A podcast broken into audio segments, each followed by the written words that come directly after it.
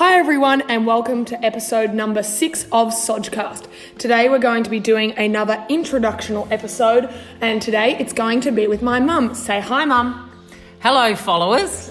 Um, let's get started. Okay, firstly, mum, what are you up to in life at the moment? Well, at the moment, we've got empty nest, nest syndrome, my husband and I, Fred.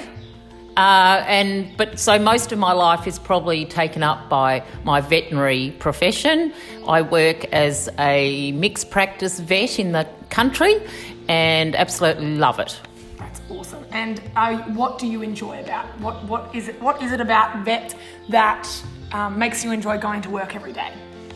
Well, I do enjoy going to work every day, and I've always wanted to be a vet. I was one of those trillions of girls that uh, had lots of animals at home and wanted to be a vet, but I stuck to my dreams, and by some miracle, I achieved them. 30 years ago, I became a vet.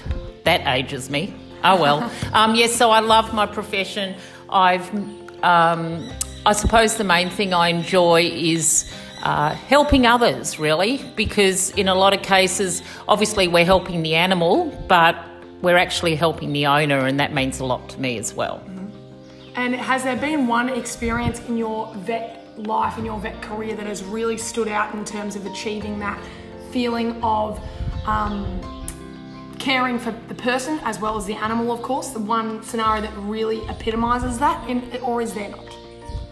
Well, I think it happens. I'm very lucky because it happens on a reasonably regular basis. Um, one that comes to mind is a little uh, Cavalier King Charles that got bitten by a snake in summer this year and came in, was almost uh, a goner, but um, yeah, we managed to save it. And it wasn't only the dog that we saved, we really helped the owner because she was so attached to this dog. We actually ended up actually breathing for this dog. Um, it was on a ventilator and we breathed for it for quite a few hours and yes, it's by some miracle it came out, and the owner was absolutely thrilled. Yeah, that would have felt very rewarding. And, Mum, is there one certain thing that is on your bucket list for the next however many years you keep going? oh, thanks, Soph. I'm not that old. Ah, uh, yes, another part of my life, I suppose, apart from family, of course, is um, uh, cycling, or I've picked it up probably four or five years ago. And um, my husband, who never wanted to do it and thought it was absolutely mad riding around on a bike in Lycra, has succumbed uh, himself, and he does a, lot more than me. But uh, uh, something I'd really like to do is go with our cycling group um, to France and do a cycling tour around beautiful France and also catch up with my sister Kaz and her family who live in France. And with this COVID business, yeah, we haven't been able to see them for a few years now. Mm-hmm. And um, in a more day to day kind of scenario, a more now question, how do you think you're making a positive impact on the world? Oh, wow. Uh, well, I hope I, um, in my profession and my involvement with the local hospital board and the ro- local Rotary Club. I hope I'm, uh, yeah, showing some care and um, helping others. And I think that's probably the most positive thing I do.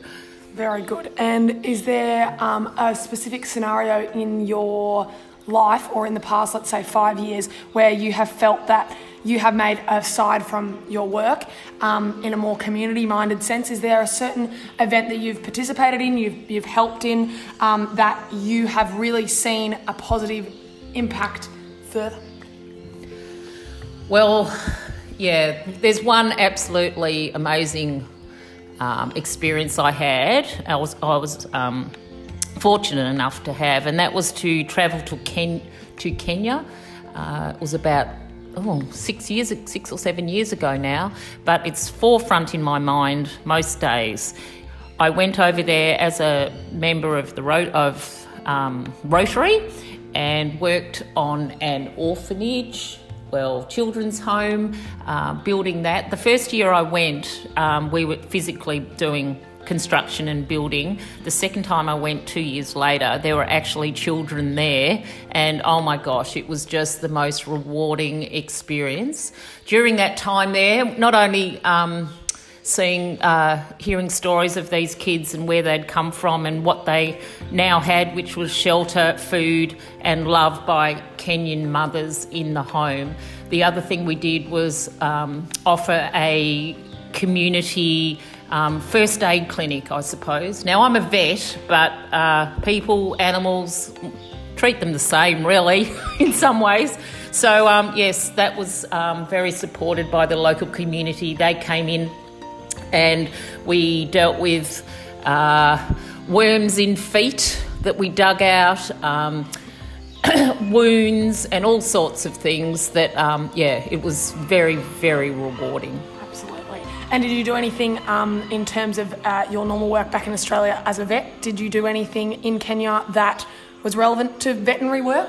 Oh yes. Well, this uh, this children's um, place, uh, children's home, I suppose, called Emoja Orphanage. Um, it is self sufficient, and so I was the lucky one who uh, got to check the animals over. Also, took some um, donated medicines um, over to treat the animals.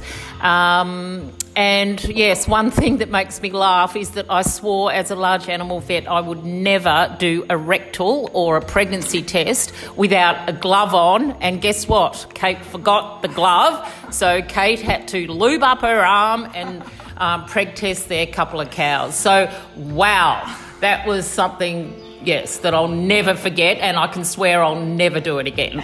Very memorable stuff. Very nice. And what do you think? Now, this is um, a difficult question, and it's hard to pinpoint something specifically. But what do you think is the solution to world peace? Oh gosh, Soph. Uh, yes, I think um, it's really important that for everyone to realise that two wrongs don't make a right. When I listen to the current um, American president, I just sort of think, oh my gosh, yeah, I don't think this is the right way to go. So, yes, two wrongs don't make a right, and forgive, move on, and just be kind to others. Absolutely. Very nice. Um, and finally, what's something that you would tell your 18 year old self? Oh, wow. So that was a long, long time ago. But I think I was, as an 18 year old and um, a school student, I think I was possibly a little bit hard on myself. And I, I think it's very important to always do your best. But if you don't quite achieve what you hope to achieve, um, yeah, don't be harsh on yourself. Absolutely. Very nice. Well, thank you very much, Mum, for being a part of the second proper introductional episode. So now I have ticked off my mother and my father. And yes, so thank you, Mum. Um, thanks, Soph. Now, I apologise for the 11 days uh, gap, but Sophie has um, really worked on me to do this, and I wasn't real keen, so I hope I haven't bored you to tears. And um, yes, everyone, have a good day. Thank you. Thanks, everyone. Bye.